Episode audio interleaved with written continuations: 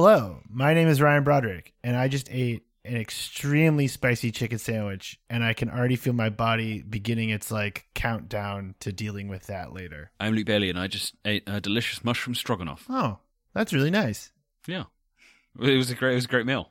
So it doesn't sound like you're going to have diarrhea from your thing. Well, no, I I, I rarely do because I cook it all myself, and I'm I'm not American, so I have a digestive system that works. Oh, okay. Well, that sounds nice.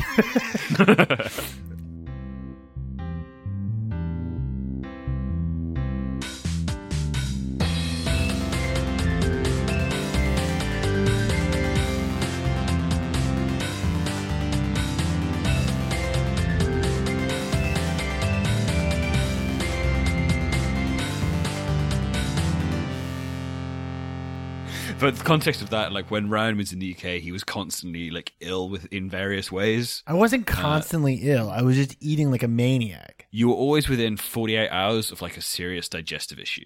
Yeah, but that's because I was constantly eating like lamb doner at like midnight all the time Right, and but drinking Brit- pints of beer. Pints Right, but of British, beer. but British people who also do this are used to it and therefore just carry on. Yeah. Luke, how's the internet this week?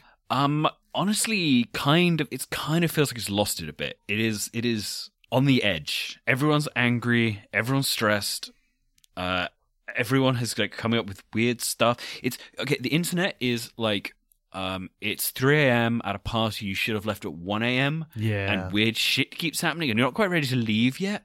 But every now and again, just like a guy on a unicycle goes by while who's smoking meth, and you're like, that that's I should probably make a move. This is not good. This is not a good vibe. I agree. I think it's like we have nothing else in our lives but the internet. And so we need the internet to be constantly entertaining, but it can't be because like it just can't. And so everyone's in this stage where they're like trying to get the internet to like do its thing again. Yeah, like just poking it and being like, be fun, be fun. And it's not fun because life is not fun and the internet is just life. Right. And it's like, you know, we had a pretty insane run there. Like going from, you know, basically the 1st of January up into GameStop. That was like that was a pretty incredible period of time. Uh, Yeah. You know, something I'll de- all the amazing posts that I'll be telling my children about and grandchildren about for decades to come. But now it's over. So we're just sort of left with like, you know, normal internet, which is very boring. I mean, this actually comes quite nicely into one of the things I want to talk about from the internet this week, And what is that? which is it's it's March 2020 to March 2021 comparison memes, which is like it's yeah. super old. It's a super old format, right? Yeah. You know, it, it was you know the start of I think the, probably the first time it was was the start of 2016 to the end of 2016 because that was a that was an intense year. Yeah. Uh, and then you know we did you know similar things like every time something you know we've had a bad period everyone's like oh wow and we go back to the previous start of that period so it was like 2015 or the start of Trump's presidency the end of Trump's presidency or whatever, whatever it might be and now everyone's doing it with March 2020 to March 2021 so you know on the left on March 2020 is whoever it is smiling March 2021 is whoever it is like looking unhappy and chain smoking and I'm like do you people not remember March 2020 because it was not good Well, this might be a regional difference. What were you doing the weekend before the first lockdown? Um, the week before the first lockdown. So we, we went to lockdown in roughly the same week, right? It was like Mar- the twenty, March. Yeah, twenty first, twenty third, second of March, around that time. I think it was more closer to mid March, but yeah, I mean, I was, was, I was the twenty third. Maybe we were slightly later. Um, yeah, I mean we were doing normal, but it felt very much like it was getting extremely like scary. Like there was a point where she, you know, I, I at one point built a bot. And this was a bad idea. I built a bot for our Slack newsroom that put the latest daily death count in when it got announced. why did you do that? That is such a like a- bad idea. Oh my god, It was a terrible idea. Uh, well, it was basic. Well, no, actually, I say it wasn't actually the count. It was just a reminder that the deaths come out at this point and we should go cover it. Like, It was Okay. like five minutes before. It was like go go check go check. But I'd called it something like um, death numbers, and I was just so every just once a day, just select the entire newsroom saying death numbers, and I was like, yep, that was a mistake. Not That doing that. so wildly grim. That's like incredible how grim that is. Yeah, but it was like it was a really grim time, and this is kind of what I remember from it. It was grim, and then you know there was a weird moment. I think it probably it was probably after the first wave broke, and then it was on the downswing, and it felt like okay, it's getting better. Where it was kind of calm, there was like an odd, you know, it felt like the world was it was in aspic, it was frozen in amber, Yes. And that was okay because also the sun came out there and the flowers came out. It was all right. So March, the, basically this time last year, I I had organized a bachelor. So I'm like the friend that organizes bachelor parties. I'm supposed to be organizing your bachelor party right now, but I don't know if that's ever going to happen. Yeah, we'll see. Um, and so I organized. that is because of COVID reasons, not like I'm not, not having a fight. So uh, Luke's gonna podcast through the dissolution of his relationship. Yeah, no. So I I had organized this bachelor party for like six guys to go to Las Vegas, and we kept waiting and waiting, and we're like, okay, should we cancel it? Should we cancel it? And finally, we're just like, you know what? Like, let's do it. Let's go for it. And so I flew to Las Vegas, like literally a year ago, probably today. That and I remember being really creeped out. And back then, surface transmission was the really big thing, and aerosol transmission was sort of like the one that no one was really talking about yet. And so I was, you know, washing my hands a, a ton, and I, and you didn't get COVID, so it clearly works. well, yeah, the the airports were spooky. Oh, I remember like being on the like the train, like in the Las Vegas airport, like going between concourses or whatever. And I remember seeing like people in masks and people wearing gloves and it being really creepy and quiet. And then I I look over and there's just a guy, no mask, no gloves, just eating an orange with his hands on the train, just like Nice. pulling apart an orange and eating it. And I was, and I remember thinking to myself, like, if this pandemic comes to America, we're so fucked. and then we get to, we, we get to the casinos, and there's like there's a bottle of hand sanitizer everywhere. But other than that, there was really just nothing. There's no difference, no masks, nothing. And this was March. I mean, weirdly, casinos probably aren't too bad because they have vast quantities of ventilation and they're quite big rooms. Yeah, but you you still can smoke in them, and you huddle together around tables. And I mean, we we also true. went to like a Diplo concert. Like we were not we were not thinking about like. I remember being really, really, really adamant about washing my hands and using hand sanitizer, but I did not even think about wearing a mask.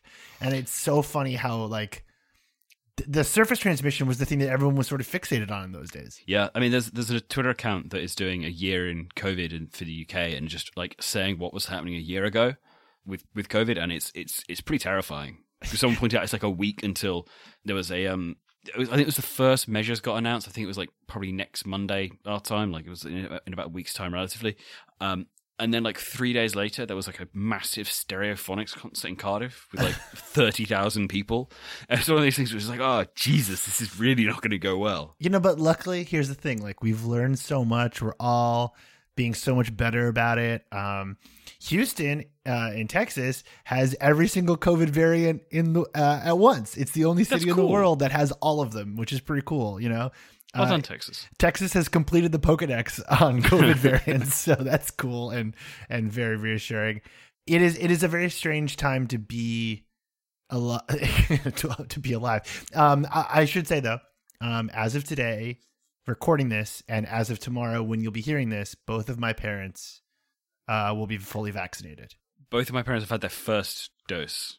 Uh, I didn't they get us until May. My mom got her second dose today, and my dad will be getting his second dose tomorrow. So that is a huge. That's exciting. That's I good. no longer have to be responsible for their elderly immune systems. I can now finally go clubbing again. So You can finally go and lick people's faces in I can- ventilated rooms. that's right. Yeah. I mean, I will not be getting a vaccine because I don't believe in it. Um, sure, sure. But it's cool, like if you are. So, yeah. Um, I mean, I'm holding out for the Russian one just because, like, I want to get weird with it. yeah. I want to be able to say like, no, I have the Russian one. Yeah. Oh, I have, I have, I have the, I have another vaccine. You probably wouldn't have heard of it. Exactly. It's pretty, it's pretty underground. Um, you've seen the video of the guy who's like, I got the Oxford vaccine. Yeah, yeah, yeah. What vaccine did you get? Oh, that's great. Yeah, yeah, yeah. Me? Oxford. Yeah, yeah, yeah, yeah, yeah. Yeah, I mean, you know, everyone in my family had it, so I just sort of thought, you know, why not me? Yeah. And, you know, I just didn't want to settle for the Pfizer one, you know? No offense. Yeah, no, it's been incredibly enabling, actually. I mean, you know, it's not that other vaccines are worse, it's just that this sort of gives your immune system a bit of a better foundation. And, you know, the testing's just a lot more rigorous. you know. I hate that guy. really? Is he like a? he is one of a class of oh god this is going to sound like the most british thing ever but he is one of a group of british people whose comedy bit is pretending to be ever so slightly posher than they are but they're all still very posh Dude, and it grates dude. I mean, come on. Like, at a certain point, you've just got to take a step back and be like, "This is too British for me." sure all right well i want to talk i want to talk about the WandaVision line which is like really bummed me out that that WandaVision line got turned into a meme Okay, actually, let's let's talk about WandaVision discourse. And I'm really sorry, you know, content warning, like we're going to be talking about the MCU, Yeah. but like it is also the biggest show in the world right now. Oh, we can play the spoiler warning. Everyone loved that.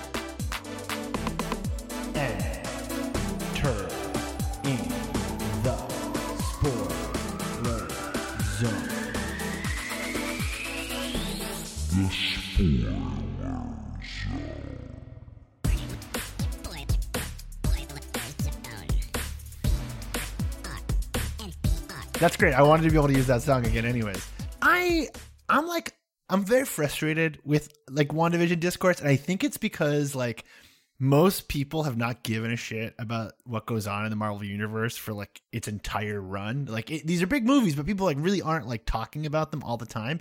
And now like everyone's talking about WandaVision and I feel like someone has like walked into my disgusting room and like has started to like, critique the way things look. It's like that goofy meme of like damn bitch you live like this. And I want people to just like get out. Like get away from WandaVision, leave it alone. Like Yes, is it military propaganda? Probably. Is it like absolutely not going to end in any meaningfully like useful way? Like of course, it's just a giant trailer for Doctor Strange 2, but like just let me have my toys and leave me alone. Yeah, I- I, feel similar to it, but the way that that specific line became a meme was just incredibly annoying because it again is people both overhyping it and then like reacting to that. And I'm kind of like, it's neither of these things. The the line we're talking about is if, if you haven't seen it, is um, what is grief if not love per- persevering, which is a good line. It's like a seven out of ten line, which makes it like a nine out of ten line for the MCU. Wait, hold on though. See, it's cheating though when Vision says it and when you say it because both of you have British accents.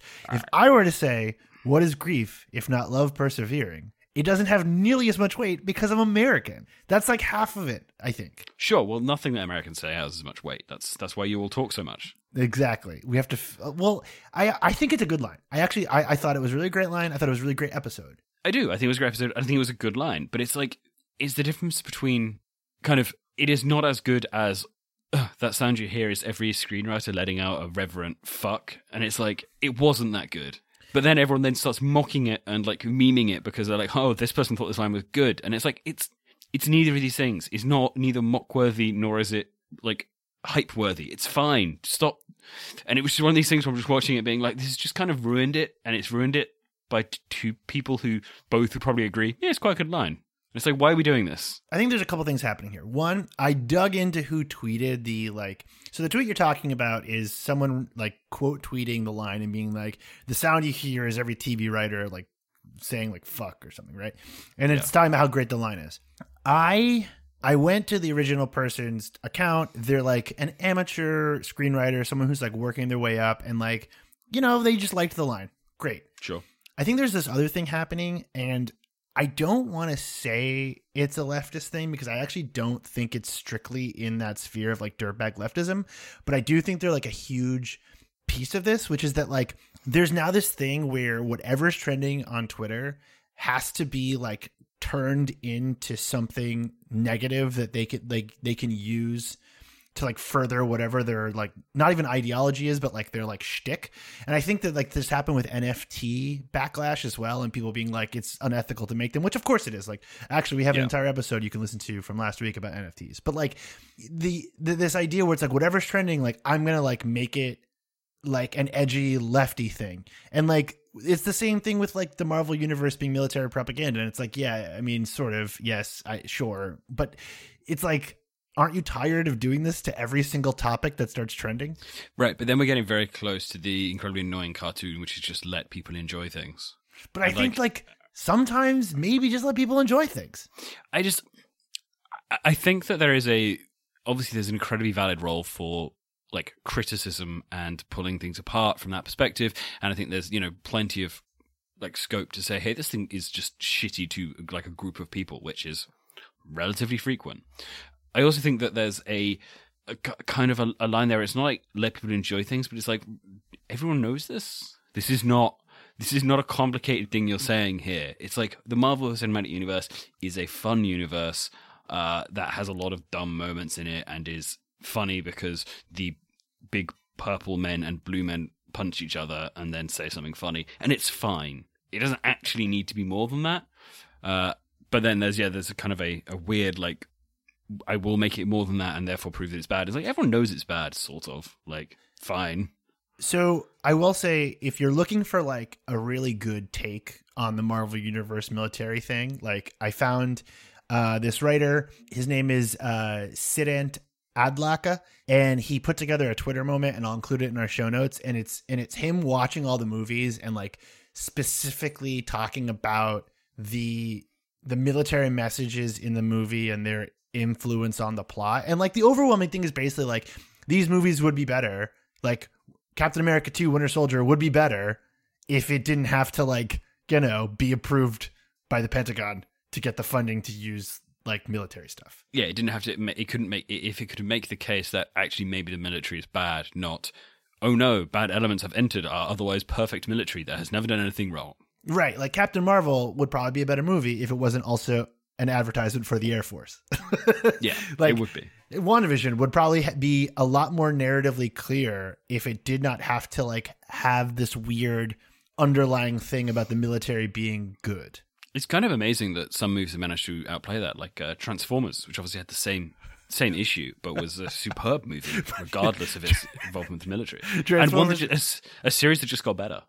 Dude, I watched one of the recent Transformers the other day because it was on TV. It was like one of the Mark Wahlberg ones, and that movie was like four hours long and completely indecipherable. I didn't. I've I've been a lifelong Transformers fan, and I could not tell you anything about what happened in that movie. It made no sense, and it was somehow breathtakingly racist for a movie that was made in 2018 or whatever.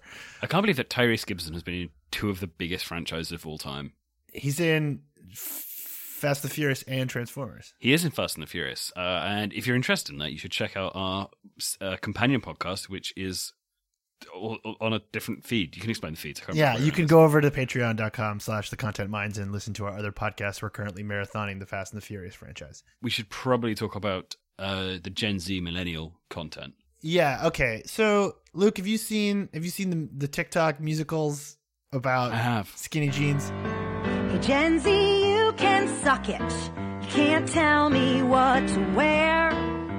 Cause I've been rocking this side part since you had Kermit on your underwear. So cute. It's painful. It's so painful. It's, It's, it's just like it's we don't have to do this. Like we don't have to go through this. We don't need No. to do this. Gen Z's trying to cancel Eminem? Honey, that's cute.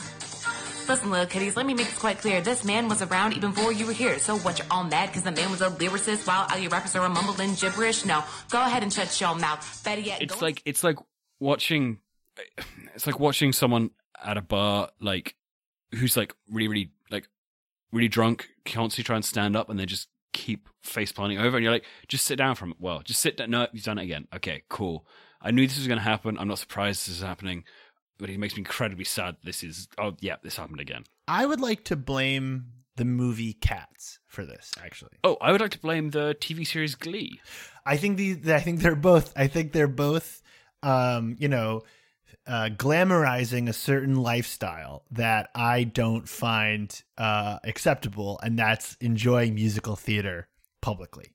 yeah I, I agree i think that it is it is unacceptable when people do that I have only ever seen two Broadway musicals in my life. One is Green Day's American Idiot, and the other is Spider Man Turn Off the Dark. And I, I've I've had enough musical theater. I've seen enough to say that uh, no, thank you. I've never seen Hamilton. I don't want to. I I just I just don't know why you would make a crazy ex-girlfriend style song about skinny jeans for your TikTok account. I just don't have the psychological profile in my head. I don't understand how you could do it. And then post it and be like this is cool. it is it is so deeply painfully embarrassing to watch that it's yeah it's the, the boomerification of millennials which i just i don't understand i don't know how also i don't know how gen x like escape scraped through this and, and were unaffected It's cuz most Gen Xers are in jail for storming the Capitol last month. oh that makes sense Yeah. Uh, I don't want them to get off on any of this. They are they are just and that's the that's the thing that actually bothers me the most about all of this is that like I am a very proud uh, hater of Gen Xers. I think they're uh, I think they're cowards, and I hate I hate their whole attitude. But this is it because they don't they don't embarrass themselves though, which is the most frustrating thing. They're not like publicly saying, "Hey, we're Gen X, we're better than you." Whereas for some reason, millennials self-identify as millennials. Boomers don't self-identify as millennial as boomers, but do it through the words and, and that they say and the things that they do. And Gen Z also self-identify, which I assume is a, a fact of coming of age during a certain era when the internet, which optimizes for identity optimizes to create groups of identities such as millennial, such as Gen Z, and once you're in an in a, an identity, you have an in-group out-group effect, which makes you have beef with other uh, similar cohorts. Yeah, no, I'd agree with all of that. Um, also, just like millennials don't have like a concept of being cool. Like they're just like there is no such thing as like a cool millennial. It's not possible. That's that's true. Yeah. Like Gen Z can be cool, Gen X can be cool, Boomers can't be cool. Boomers were cool for like one summer in 1969, and then they never got over it. Yeah, now it's like the one before boomers, what they're the silent generation. They're cool, but they're uh, Yeah. all dead. So mostly, all of this is dumb and not real. That's the thing. like, I mean, I, I do think though there there are like there are similarities between Gen Xers and Gen Z. I don't mind Gen Z. I think they're funny. But like millennials are exhausting, and I find the entire experience of being alive somewhat taxing. I find my own existence deeply exhausting. like what I also don't get is that Gen Z makes some very lucid criticisms of millennials, and millennials steer into them. Like I disagree with some of them. I'll stick to skinny jeans and stuff like that. But like you know that I'm old. I'm not going to change what I what I wear now. I've worn the same thing for like two years straight. It's No, fine. but you've literally like you've Yeah. literally worn the same thing for like three years. Yeah, that's about right. uh, but but like Jen, when they say stuff like yeah, they over-identify with Harry Potter and they make musical riposts on TikTok. It's it's a problem, and it's not some. It's something that people should stop doing and not steer into. Yeah, just like Yeah. let it go. Like we don't need to do this. And like millennials could be taken seriously if they stopped singing show tunes about how they like to eat pizza and be like, "Wow, our entire lives have been filled with terror and misery and financial instability, and that's why we're all fucked up. And the only thing that we like in the world or care about is ourselves because that's the only thing we have." Like, just do that. Yeah, you could make an argument that it's like partly generational trauma. It is. I mean, look, I, I haven't had. So I, I turned 11 around 9 11. And basically, every four or five years since then, something truly horrendous has happened. And my country has been at war the entire time. I know the America's been at war thing. It's like, yeah, sure, America's been at war, but it hasn't been like in close to losing a war. Like that's where the trauma comes from. Every time I get on Twitter, I feel like I'm fighting a war. That's true. You're the real hero. Thank you. The posters are the heroes.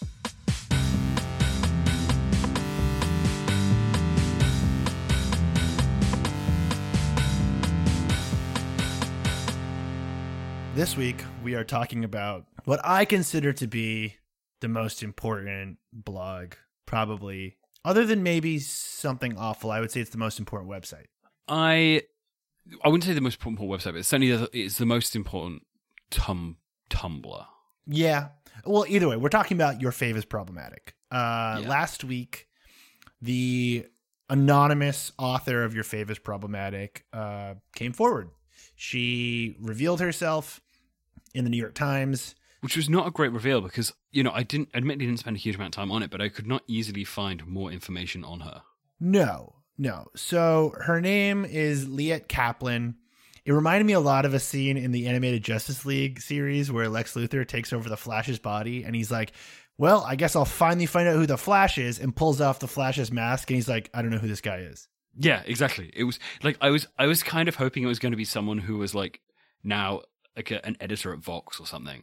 I I was hoping, but then also it sort of like makes sense that the person who would make your favorites problematic would sort of disappear. So if you've never heard of the blog, uh, you have definitely experienced its legacy. It started around 2013. It's a Tumblr. It is still up. You can go you can go check it out, and it would basically create these massive link dumps of every problematic quote unquote thing that a celebrity or public figure had done. And it was an interesting experiment that went out of control pretty quickly. Here is a really good paragraph from the New York Times piece about how the blog started. The blog started, as so many anonymous online projects do, as vengeful public shaming masquerading as social criticism. I was fine tuning my moral compass and coming into my own as a feminist. So when I noticed classmates making sexist jokes on Facebook, including some about me, I started taking screenshots to post on a Tumblr called Calling Out Sexists. My policy was that I would take down a post only if the author publicly apologized. That blog eventually transformed into the blog we know of as Your Favorite Problematic, which pivoted away from randos and started going after celebrities.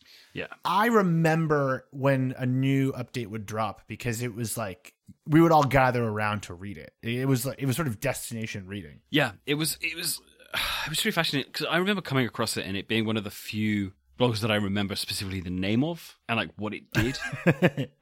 Do you remember the Tumblr My Conservative Brony?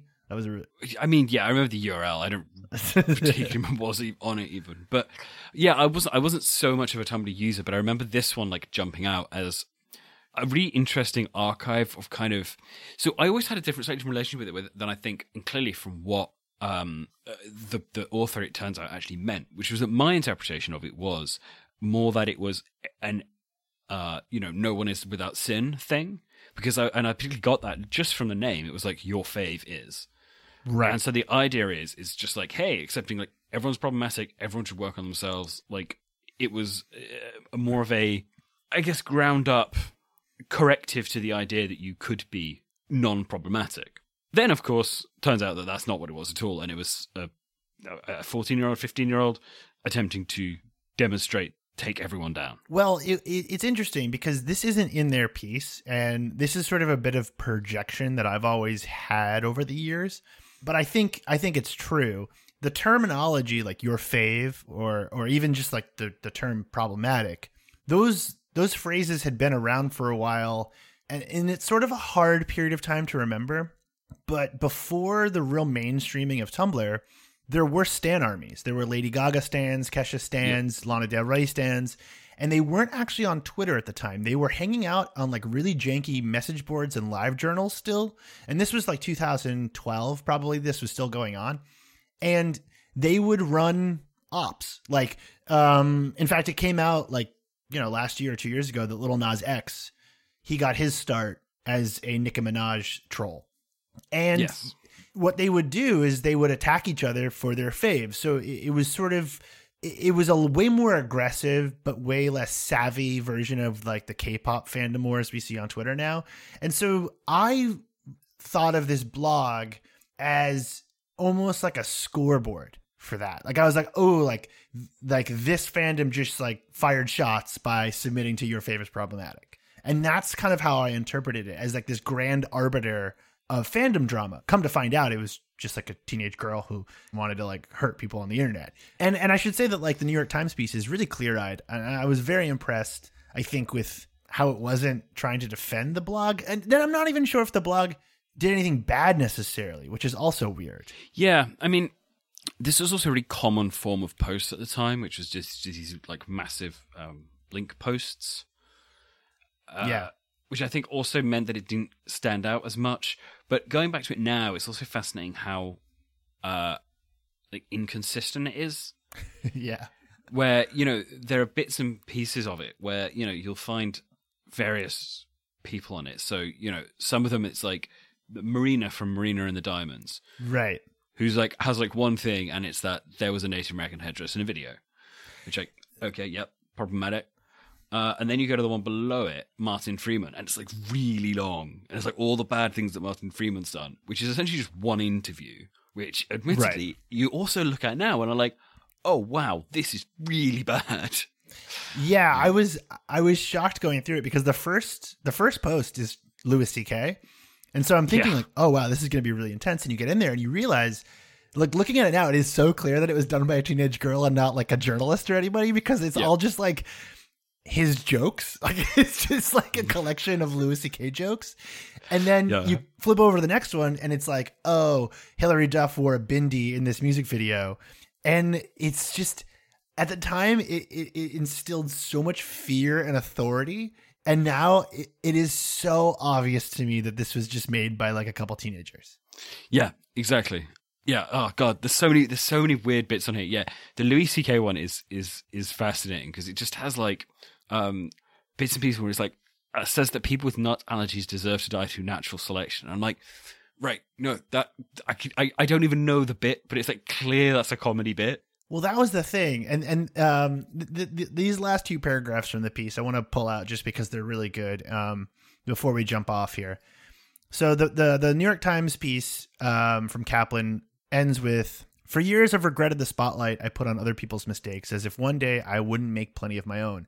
There can be an unsparing purity to growing into one's social conscience that is often overbroad. My brain wasn't ready for nuance. I was angered by hypocrisy and cruelty. What I did about it was apply a level of scrutiny that left no room for error. I'm not saying that I should be canceled for my teenage blog. Please don't. I just know what we should all know by now that no one who has lived publicly, online or off, has a spotless record. For these reasons, I've thought about deleting my Tumblr, but doing that would mean erasing my own errors of judgment. I almost feel like I need to leave it up to punish myself for having made it in the first place. That, and I know someone could and probably would just pull it up on Wayback Machine. The internet, after all, never forgets. I am very impressed by by sort of the level of clarity that Kaplan has talking about your favorite's problematic because it's almost like someone who invented the nuclear bomb talking about it in my opinion Yeah. Of course, all all of the all of those people did lose their minds. So what the doomsday the yeah yeah i mean like Yeah. this is this is essentially the modern version of i am become doomsday like the harbinger of death or whatever I become Shiva, the destroyer of worlds. That's it. That's it. And I think it's really, really hard to understand exactly how much of the way we operate now has sort of been defined by this idea of like compiling receipts and like calling out problematic behavior and like archiving it and using it as like an internet weapon. And I think it's it's fascinating that this entire idea was created by a teenage girl. Yeah, essentially. I mean, it was it came from the community, and then this um like glued it together. I think something else that's fascinating about this that's also kind of happened now is that there is a because of these these master posts, these long lists of lots and lots of links and lots and lots of facts, they end up kind of flattening it. So that stuff where it's like, oh, this person like wore blackface and did something super offensive is next to something that is, you know, like that Louis C.K. um routine about like nut allergies, and it's like, no, no, because there are there are like massive like ranges of of behavior here, but then it ends up flattened into this one thing. Obviously, it turned out Louis C.K. had a whole like order of magnitude worse behavior that's not even on Wait, here. what's the what's the T on Louis C.K.? I totally missed this. I'm sorry, what? no, I, okay, right. yeah, no, it's it's. I think you're exactly right, and it and it's really interesting how I almost feel like that was the bad lesson that people have learned from your favorite problematic, and it's you know like it's like it's not a it's not a bug, it's a feature. Like I I have I feel uncomfortable even saying this because I feel like I'm push. I, you know, I am a guy with a Substack, and I don't want to be Glenn Greenwald about this, but it feels like your favorite's problematic figured out a way to create a new form of internet warfare like doxing, like swatting that manipulates people's history, people's information. And so, you know, a call out post, it can be done by anyone in any political sphere. It, it can be done for anything. It is sort of like it is a it is a uh, an informational weapon so you can use it however you want and it's not to say that you can't like rightfully call people out for being you know awful but that format and that framing and that that that device was made popular by your favorite problematic Yeah, exactly. Um, and I've just found another really good example of this, which is uh, Lacey Green, who obviously. I'm I'm not going to go into the later things that happened with Lacey Green, but I'm pretty sure there was stuff. dude it's impossible to talk about Lacey Green and not like I mean let's let's put it this way she is a extremely controversial sexual health YouTuber who briefly decided to pivot into becoming like almost a white nationalist and I don't know what the latest is with her anymore Well, if we go back to this thing from seven years ago, it makes a number of points about how she has made jokes about. It accuses her of making jokes about Jewish noses. It accuses her of Islamophobia. It accuses her of like uh, uh, anti-Mormon uh, discrimination, uh, and then finally, the masterful end of this entire post, which is a really long post, is thinks people who criticize the Tumblr updates are spoiled, ungrateful children. oh that's just like It's perfect, and it's a perfect, perfect. example of this of this kind of insane thing where it's like all of these things are bad, therefore they are on the same level, and it's this very binary view of it. And it's like, yeah, no, uh, this person super Islamophobic also did like the Tumblr updates. But see, that's like, like now looking at that, it looks like insane nonsense. But at the moment, in the middle of an internet frenzy, that makes total sense. Where it's like you're just collecting as much data on this person as you can to like package it and send it off. So it makes total sense that like an army of little like Stan goblins are like collecting stuff about a YouTuber they don't like, and they're just like, okay, you got her Islamophobia comments, great, send them over. Oh, did you know that Lacey Green said that we're all entitled children if we don't like when the Tumblr makes the update? Okay, put that in too. Okay, cool, cool. All right, now let's send it off because like that'll we've got it, we've got it. And then, you know, you take a step back like a couple weeks later and you're like, this is just nonsense. And that's why I think we've we've got to talk about John Green, I think. Okay, I mean he is also on the he is also on the list.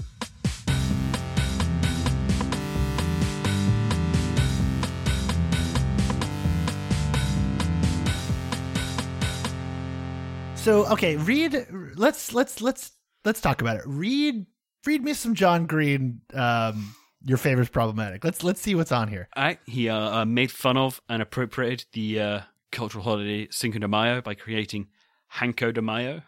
Wait, is this John Green or Hank Green?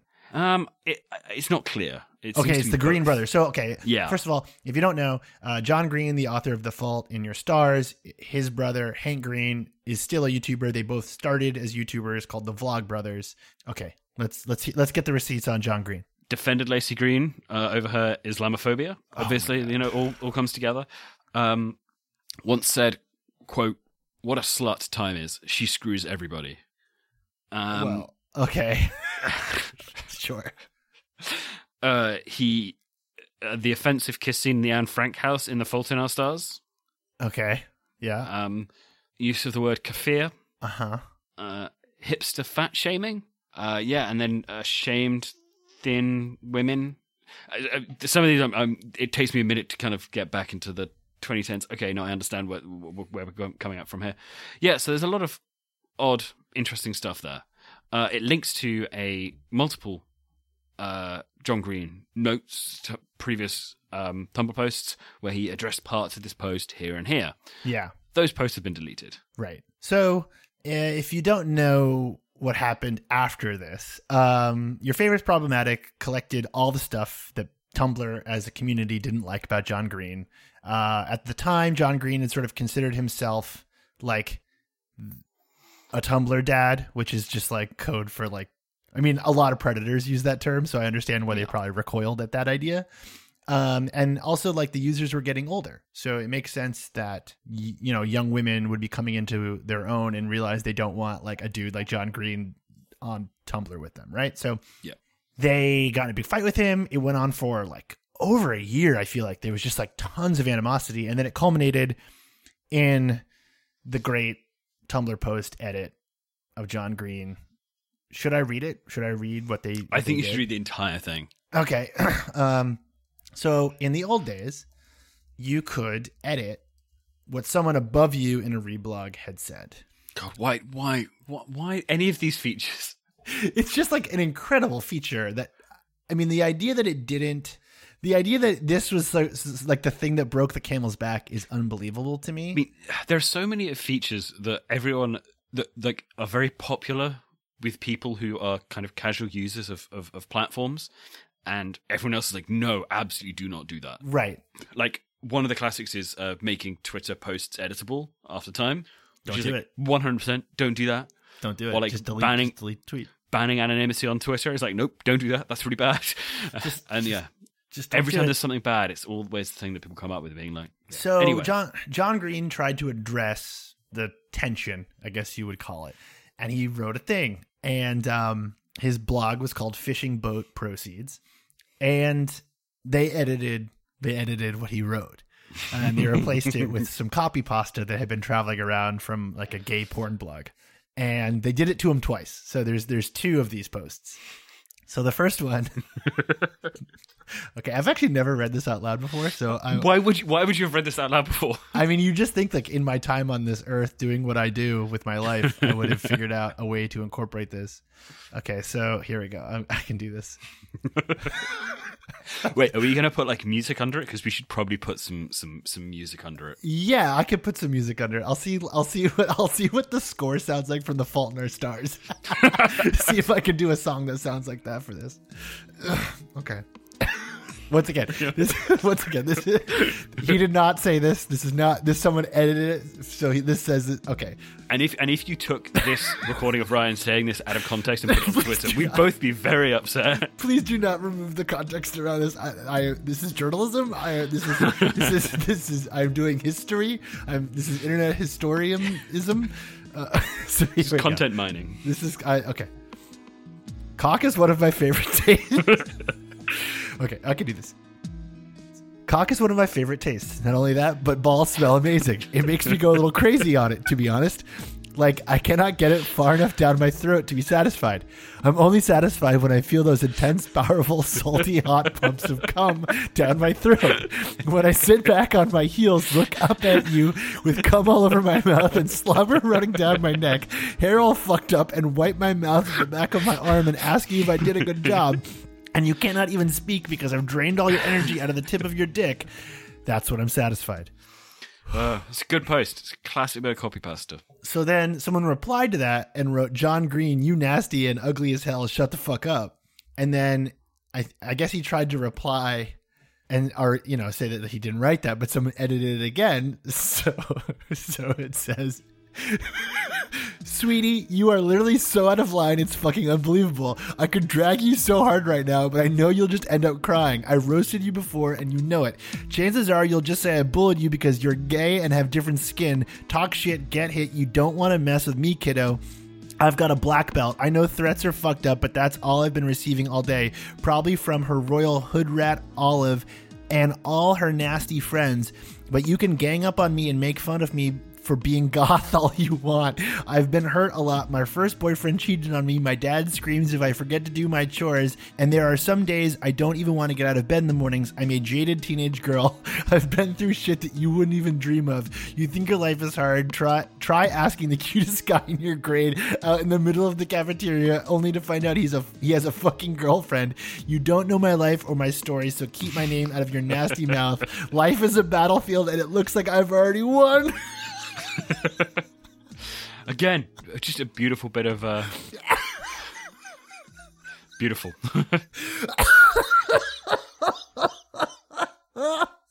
okay. Uh, um. So so uh, just to to put the the close on that. Um, John Green in 2018 did tweet.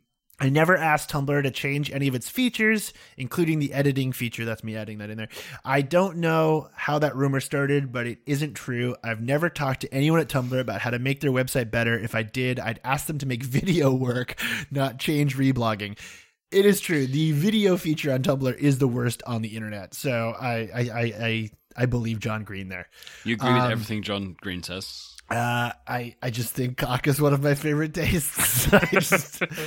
I, uh, I mean, it's just it's just one of those like in, iconic posts. It's just an incredible. boy. Um. So yeah, then John Green basically stopped using Tumblr.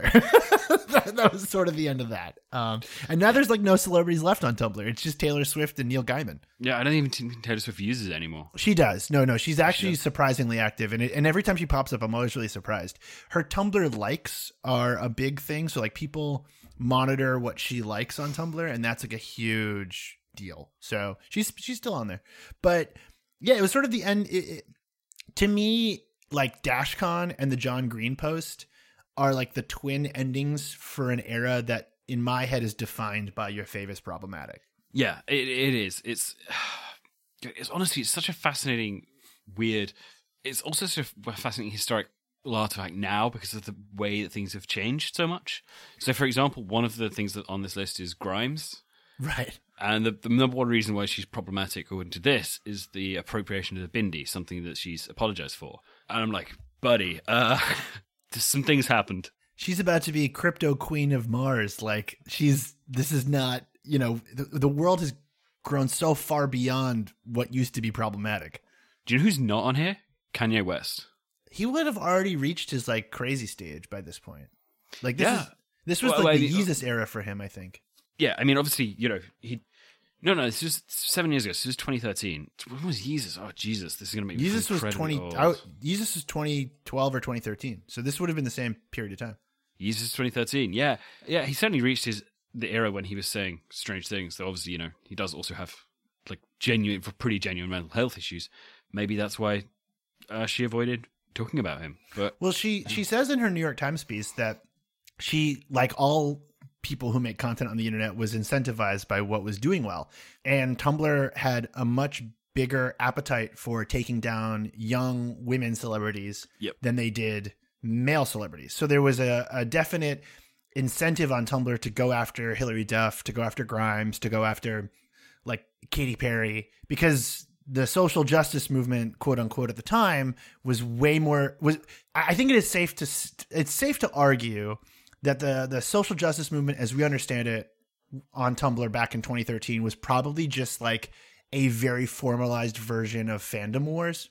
Like it was just it was trying to one up fandom discourse. So it was like, okay, well suddenly let's we can code it in sociology terms and and talk about like justice and it feels a lot more righteous than if we're just arguing about like who deserves to have a better billboard chart placement. yeah, that's exactly what it was, and it has certainly degenerated. I don't say degenerated. It's evolved into a, uh, a, a definitely a more complex thing, um, but certainly a you know, because you can come at this from the other perspective, which is like, you know, an awful lot of the people on here, and of things that people do on here have aged incredibly badly and are now things that would be immediately called out, and people probably behave better as a result. Like this is this is kind of the, the weird thing about this that it feels kind of like unpleasant, but it also works. Yeah, I mean public shaming does work. Uh, Yeah. it, it does. Like you, you can argue about like, oh, is it- is it the right way to it and stuff, but there's yeah, there's chunks on here where I'm like, yeah, no, this person would not do this now and would definitely understand this was wrong, and everyone around them would understand this was wrong, and people would know why. And it's like, so you know, you can argue it kind of both ways that you know it is a a pretty brutal way to get there, but it is also effective. Yeah. I think it also though opened up a back door into culture that allowed Gamergate to come in. And I don't think it was and I actually don't think it was your favorite problematic's fault. I think it was actually 2014 is when I would time it to when digital media had reached a professionalization level where it was like doing real journalism. It had and building real newsrooms, like places like Mashable and BuzzFeed, and and even like early properties that would become Vox stuff later on. Like they were all becoming professional enough, the Gawker sites, that like they were being taken really seriously, but they were still operating kind of like blogs. And so they were picking up on like problematic culture stuff and writing about it and like doing really good wor- work about it. But there was obviously like an inherent hypocrisy there and and and sort of like huge a huge glitch in the way that because it wasn't the same as just like a blogger picking up another blogger. It was like you're a professional news operation picking up what we now know was a teenage girl. And so i think it was very very easy for like right-wing culture warriors like milo yiannopoulos to like poke a hole in that balloon and just go after it. And they and they you know they they decimated eh, basically an entire wing of journalism because they were able to to to very quickly realize that like why is why is any of this happening? And they were able to to sort of Why why is it. criticizing Tumblr users for for not liking the Tumblr updates the same as blackface or right. rape jokes? Um, right. Yeah, I, I mean that's true, but you know, there's also the you know the underlying thing here, which is as always the Facebook algorithm during this era, which right. intensified everything, captured this particular moment in time, uh, because that was when this stuff started spreading, and meant that this became the dominant language for talking about an awful lot of this stuff.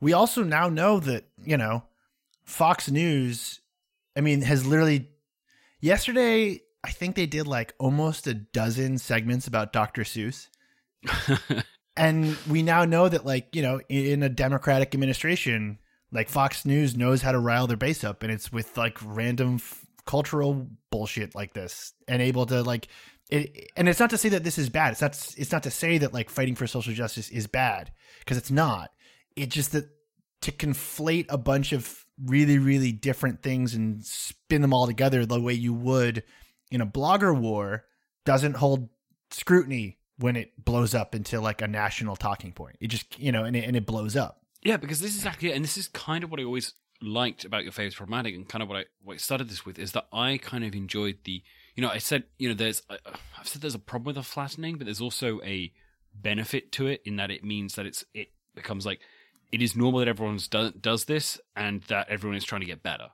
Like, I, and there's a version of it you can look at it and be like, hey, your favorite's problematic because everyone is problematic. But it turns out what it was was your favorite's problematic, and therefore they suck, and, and, and everyone who likes them suck. Now, there you know there are kind of two angle ways you can read it, and it was before we knew who the author was. I always used the angle of everyone is problematic. Here are some examples. Right. Turns out that's not what it was. No, no, it was it was very different.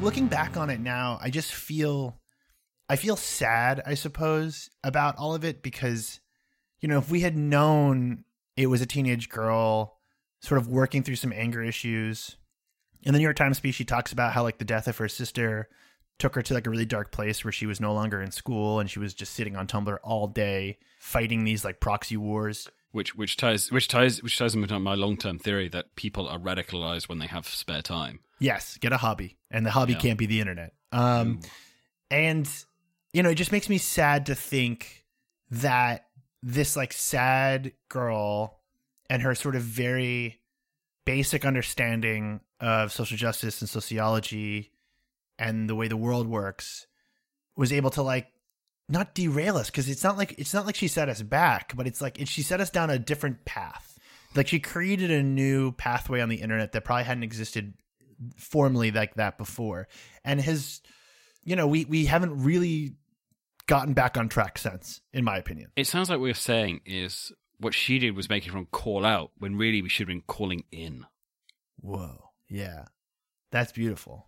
Yeah, I think I don't know. I I you know, like I have reported on a lot of cancellations over the years. I have myself been uh the target of, you know, some right-wing harassment campaigns and cancellations and call-out posts and you know, some of them are in very very bad faith and some of them were in fairly good faith and there I don't know, maybe 5 years ago I would have been way more hard line about like cancel culture or whatever. I just and I don't want to be a white guy with a podcast talking about why cancel culture is bad because I don't want to be that guy either. But I just Yeah, and because also like the fundamental problem with cancel culture is the same as the thing we've been talking about is that the the line of it is so broad. Everything is cancel culture. Like you know, uh, Cuomo's under fire for you know multiple accusations of sexual harassment, uh, and people are saying like, well, I don't think we should cancel him. And it's like, no, he just shouldn't be the governor anymore. Like, right. No, that's not canceling. Like yeah, I mean, and then and we haven't even really touched on because it's so complicated. We haven't even really touched on the like cancel culture industry. Like the, I mean, here's here's something to sort of chew on for a second. You know, John Roderick. You know, Bean Dad. yeah. Um, take a guess at how much money a month he's pulling out on Patreon right now. Oh Jesus, how much? Eleven thousand dollars a month. Okay, cool. He's making six figures Well on done, Patreon. man.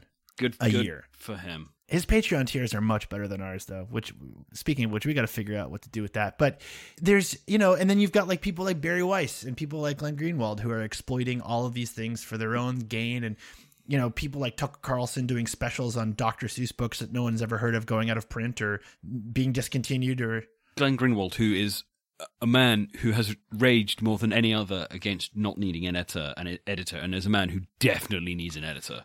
yeah, like the whole thing is just like topsy turvy right now, and I don't know, we we can't live like this anymore.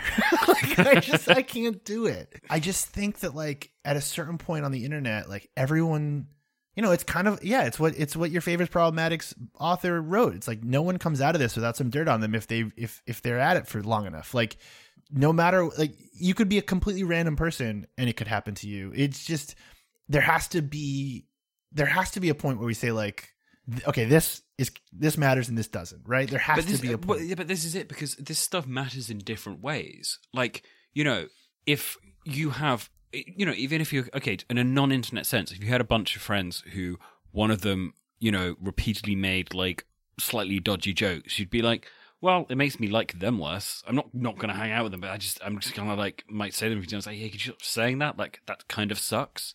Uh, but equally, you know, it, you know, then it runs a full thing. If they're doing it in the office, that's a very different situation. If they're doing it in the bar around their parents, it's a different situation. If they're doing it and they are an elected official, it's another a different situation again. So it's also context dependent and like content dependent, and this stuff is very varied. Like, and I think that is kind of the thing that the internet flattens. And it flattens, and because it's non-linear, which I think is something we discussed before, the idea of the internet being, you know, you don't consume it in a in a in a linear way. Yet everything is there at all times and can be accessed at any time. So it's quite a strange medium because it's non-linear, so it's context free and it flattens and everything is yeah context, which means yeah you end up having to deal with these things and say well this is wrong. Like, yes, it is wrong. What's the punishment? Dunno. It's not legal. That's not really a good standard. Like many things are not illegal. They still wouldn't do. Like so it's just say this guy's a dickhead. Maybe that's fair. How many people should call him a dickhead? Should it be hundred? Should it be a million? Like, because we can do that on the internet. Like, and and it's this thing of like there is no good thing. And and equally, you can you can see the stuff where when you know an internet mob gets up, they can get incredible like Bean Dad, that the vast quantity of shit he got. Like, how many CEOs are out there like berating their employees or uh, being just incredibly mean to them, or people polluting the, the rainforest, and they get no shit at all. Yeah. I mean, there's this attitude. No, you're right. And there's this attitude with the dirtbag left in particular where they'll be like, you know, there's attitude of like social justice doesn't matter before we achieve like social equality or or like, you know, economic No war but class war. yeah, basically. And and and that sets off my like TERF alarm really badly because like I'm just waiting for them to be like to go from like we don't support the military trying to include trans people as a propaganda tool to we don't care about trans people. And like I lived in the UK long enough to see exactly how that line is a straight line. But you know, there was a really good tweet that's been going around this week and you know, it's been retweeted like 11,000 times. I have it in front of me. It's by uh, David Doel um, who uh, he's like a political YouTuber, and he wrote, "Is cancel culture when Tesla fires a worker for union organizing, or when MSNBC fires Phil Donahue for being against the Iraq War, or when Texas fires a teacher for supporting Palestinians, or is cancel culture only for important stuff like children's books and a plastic potato?" And I think that is part of it. But then there's like the other part of it, which is to say that like that's a very easy thing to say, like for you and I, because we're like white dudes, and I don't want to minimize the other side of it, but like I think there has to be a consideration of power dynamics when you're talking about it at the very least. Like maybe that's what we get out of all of this is we just say like, yes. But then you see, then you see, you get into the other problem, which is this is the internet, and someone like, let's say Milo Yiannopoulos has essentially no power. He is a nobody, but he becomes a somebody by saying things that are enough to like, well, they're deeply offensive in many ways. And so it's like, okay, so he's saying these things, but what, at what point does he get enough power? Is it ten thousand followers? Is it hundred thousand? Is it a million? Is it if he if he has a million on three platforms? Like, and it becomes like a kind of a nonsense, which is why this is so insanely complicated to deal with. I think it's when you're ver- I think it's when you're verified on Twitter. That's when Verified you become true. Twitter, okay. When you're verified on Twitter, that's when you become truly powerful in society. Okay, so if you just reject verification from Twitter, you can say whatever you want. I th- well, I mean, yeah. Have you? When was the last time you read anything a non-verified user posted? Like I, I disregard them. They're paupers to me. They're they're you know they're plebes. It's uh pretty problematic, man. I think I think the best we can. So you know, I, I feel like we're both struggling for like a what does this all mean thing, and that's fair because like we're still in it. Like the era Yeah. that was created by your favorite problematic is still happening. We can dream about a different one. I I don't know what it'll look like, and I suspect that I suspect that the current sort of moment, the like cancel culture moment, will start to change soon because I'm optimistic, and I actually think a lot of people are sort of like realizing that this is wacky Looney Tunes nonsense, and want to like figure out like they want to care about stuff that matters. I think people also get bored of it, and I, I think I think that's probably starting to happen a little bit. People are like, I can't believe this teacher was fired merely for attacking their pupils with a bat. It's like, yeah, yeah, okay, that's no. Everyone's kind of like, no, I kind of get why that happened. Well, okay, okay. I thought you were gonna say you were pro attacking children with a bat. And it's like, well, it I depends on am, what kind of children. I am, yeah, I am, I am, but only the animal, not the, not the, not the, not the, the, the sports implement. I, I am when they tell me I can't wear my skinny jeans anymore. Am I right, fellow millennials? As a Cancel Ravenclaw, I love my skinny jeans.